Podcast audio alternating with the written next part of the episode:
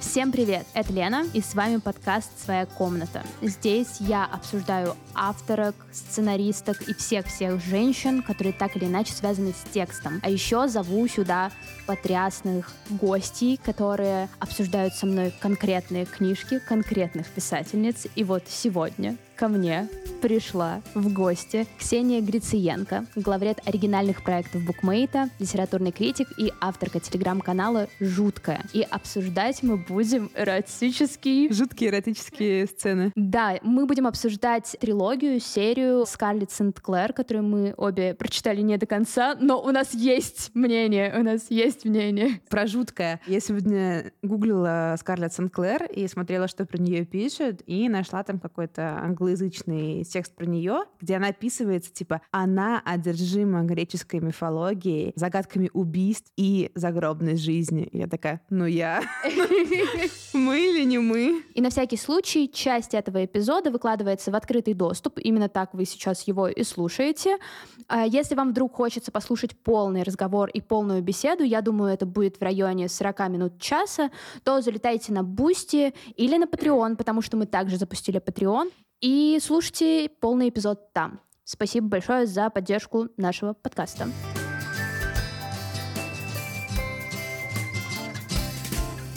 Короче, на самом деле, ты же виновата в том, что я прочитала эту книгу. Да, я тебе ее посоветовала на пьянке. Первую нашу встречу. Я жаловалась на то, что у меня дичайший ридинг-сламп. Ты просто такая повернулась, а тебе надо прочитать ее. И я сейчас проверю, как это там называется. Там все про прикосновение, но вот тебе точно надо. И я в итоге вернулась домой. У меня на следующий день было дичайшее похмелье. И я за 2 дня послушала первую часть. Та же история. Слушай, я тоже довольно странно в нее упала, потому что обычно я не читаю жанровую литературу особенно. Так. Ну, типа, я интересуюсь ей, потому что я работаю в большом книжном сервисе, где есть типа разные потребности у пользователей, и мне интересно их изучать и понимать, типа, почему какие-то сегменты более популярные, какие-то менее популярные и так далее, но это все, конечно, фигня. Все равно я читаю то, что мне интересно или то, что мне там нужно по работе. И я обожаю Древнюю Грецию. Я учила древнегреческий язык даже, вот это вот все. Короче, я реально obsessed with Greek mythology, как Скарлетт Сент-Клэр. Мне мой партнер, значит,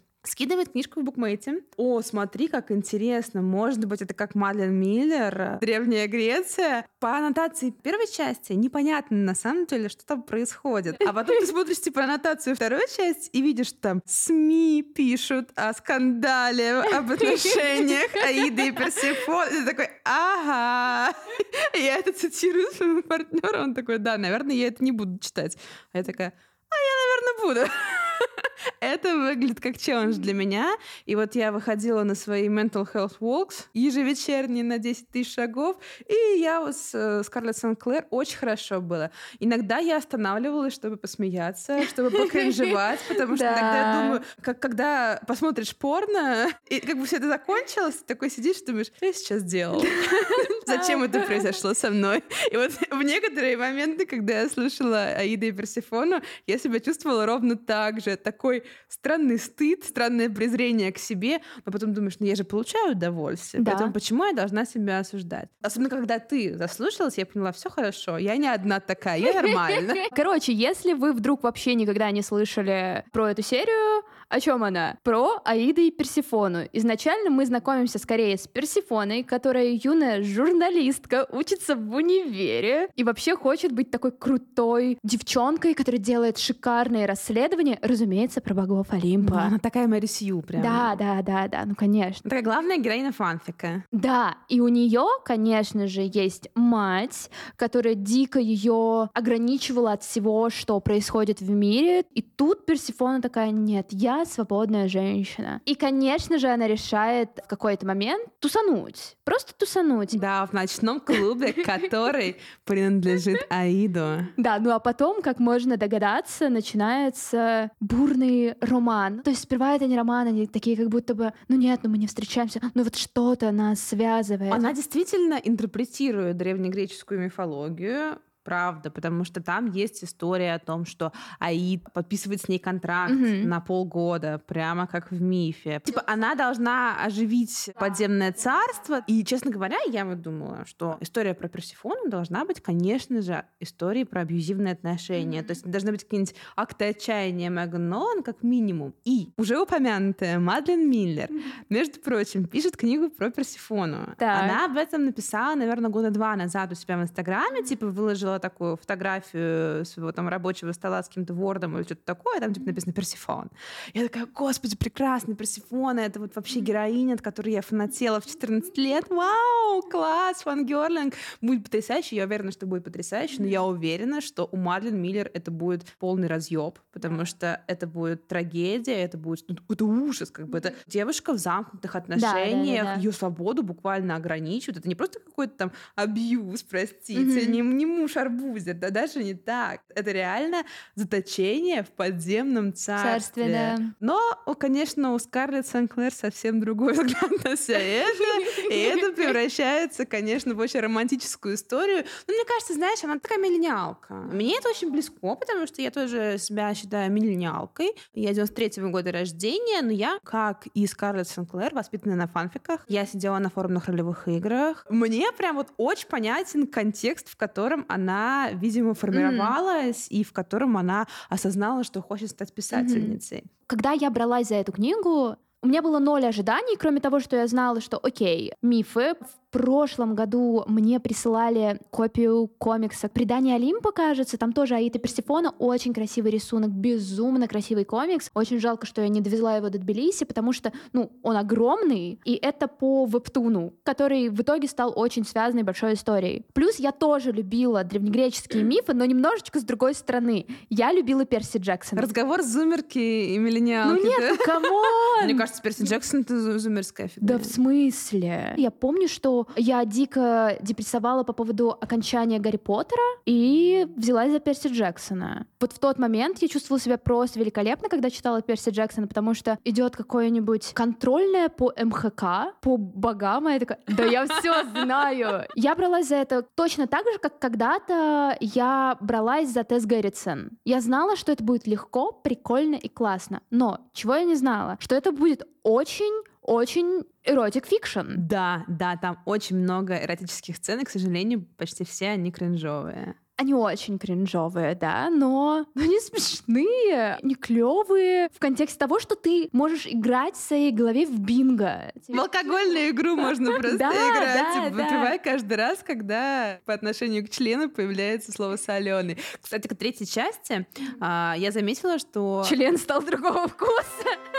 Что у Скарлетт Сент-Клэр появился термин для влагалища. Так. Она стала говорить «сердцевина». «Сердцевина»? Да. До этого было «лона», нет?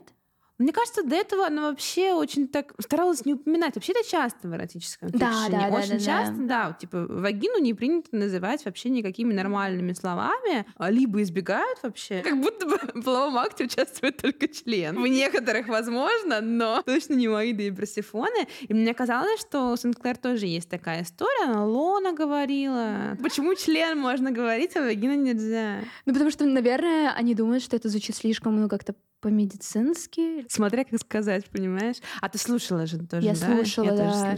Хорошо озвучено, кстати. Озвучено классно. Но мне всегда интересно, вот как справляются актеры озвучивания, которые читают такие книги. Слушай, я же работала еще в старом Bookmate. Я не занималась озвучкой книги «Леты в пионерском галстуке», но это происходило, в общем, в нашей команде. И я приложила руку к этому. И Сергей Горошко озвучивал «Леты в пионерском галстуке», и он, конечно, очень забавно об этом процессе отзывался, потому что он явно не погруженный в гейский фанфикшн.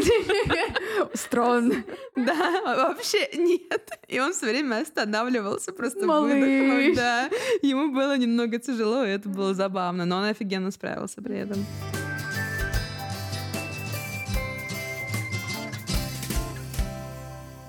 Короче, я предлагаю тебе и мне вспомнить первый раз, когда мы столкнулись с эротическим фикшеном. Можно без названий, потому что я лично вообще не помню название, я очень хорошо помню обложку и ситуацию, но Остальное это только на уровне ощущений. Я помню название, я помню обложку, и сейчас я загуглила, и теперь помню еще и автора. Это Эмисон. «Беги, хватай, целуюсь». Сейчас я Лене показываю обложку. Это книга, которая появилась у меня, наверное, в классе в 5 или 6. Ну, я прям была молоденькая. Я была очень маленькая, я была ребенком. Тогда как раз примерно вышел «Шпаголик» и Брюд Джонс. Вот как бы была вот эта вот волна таких фильмов, которые сняты по как раз романтическим книгам каким-то. Да. И я прочитала «Шпаголика», я прочитала Брюд Джонс, и на той же полке со всеми вот этими вот сентиментальными романами я увидела «Беги, хватай, целуй», мне показалось, что это интересно. Это порнушка. Это просто лютая порнушка. Я ее читала. И самый ужасный момент, который я пережила в связи с этой книгой, заключался в том, что однажды мы с мамой приезжаем в гости к бабушке с дедушкой, ужинаем, и в какой-то момент мой дедушка говорит такой: а вот вы знаете, я тут у Ксюши нашел книжку, полистал ее, а там порнография. О, нет! Господи! Я думала, что это нормально. Ну, то есть мне казалось, что литература, она же может быть разной. Я не воспринимала это как... У меня не было какого-то эротического переживания в связи с этой книгой. Мне казалось, что это просто такой жанр, как бы, и все. Вот там происходит и происходит. И тут мне говорят, что я читаю порнографию какую-то. Мне было очень больно. Вау. Блин, нет, меня, кстати, никто не ловил. Пока что. Как я слушала книжку? Я забыла наушники в последний раз, когда ездила в Россию, поэтому я сейчас без наушников. Поэтому иногда я слушаю книги просто включая. Ну вот представь, типа, мой муж сидит на летучке какой-нибудь, а я захожу со своей аудиокнигой, где там Аид касается взбухнувшего соска Персефона. Я такая: упс, простите, я убегаю. Бывали такие моменты, когда я готовила, например, и слушала Аида и Персефону, и мой партнер такой проходит мимо, такой смотрит на мой телефон, такой: все еще? Я такая: always. Да. Я помню, что меня очень часто отправляли в деревню, причем на долгий срок, потому что все бабушки и дедушки в Чувашии, родители хотят работать летом, следовательно, меня можно отправить сразу на все лето, чтобы я там просто тусила. И, конечно же, в доме у одной бабушки был огромный книжный шкаф. Благодаря этому шкафу я где-то типа в 5 классе прям очень быстро прочитала «Воскресенье» Толстого, потому что такая: вау, ничего себе, а я еще внутри нашла подпись моей мамы. Оказалось, что это ее любимая книга. Но в какой-то момент книги на нижней полке закончились, которые я могла почитать. И тут я такая смотрю наверх, и вот эти вот классические сиренево-фиолетовые романы. Специально были наверху тебя спрятаны? Да, потому что ребенок не может до туда долезть. А я еще, не очень быстро росла, поэтому это была хорошая идея. Тут все ушли на пастухи. А я не любила ходить на пастухи, потому что это на весь день. Я сгорала, мне было скучно, и вообще я была городская девчонка, мне можно было туда не идти. И нужно было вставать в 5 утра. Я такая: окей, я одна весь день тушу дома вместе со старенькой бабушкой. Тут я такая: нужно найти еще одну книгу. Где я еще найду здесь книги вообще? До библиотеки мне было лень идти. Я такая: окей, этот шкаф — это все, что у нас есть. Нам нужно найти что-то здесь. И вот эти вот сиреневые романы, они же были прикольные тем, что у них шрифт довольно большой. Да, специально, чтобы детям было проще. Да. Детям и старикам. Да. Я не помню название, я не помню авторку или автора. Я помню, что, конечно же, на обложке был мужчина, была женщина, они были в объятиях, и женщина вот припадала, вот знаешь, назад. К тому моменту нужно понимать, что я как бы любила Джейн Остиновские романчики. Поэтому я думала, что типа: вау, историческая проза. Отлично. А там не нужно долго ждать. Ты читаешь, и вот уже на странице 20-й все, собственно, происходит. Но при этом, после этого, мне кажется, у меня не было особого интереса в эротическом фикшене, при том, что вот как раз какой-то эротический эффект на юном мозгу Лены Николаевой был. То есть я прям почувствовала, что типа: о, ничего себе, вот это вот да, вот это вот интересно, конечно. Но потом я просто не изучала даже этот вопрос до момента, когда я зафанатела по Felicia Day. Я, по-моему, тебе даже рассказывала, что у нее есть очень классный книжный клуб, который называется Vaginal Fantasy Book Club, где они читают именно такую прозу эротическую, женскую, но фэнтезийную. Я недавно читала книгу о бесценной субстанции Сары Грэн, про которую мы как раз записывали один из выпусков подкаста «Листай вправо» с Валерой Печейкиным, и там один из героев рассказывает как раз, что его первые эротические переживания как раз были связаны с литературой и текстом. Что он тоже в детстве что-то прочитал, и он понял, что он прикоснулся к чему-то взрослому, запретному, вот это вот все. Похоже на то, что ты рассказываешь.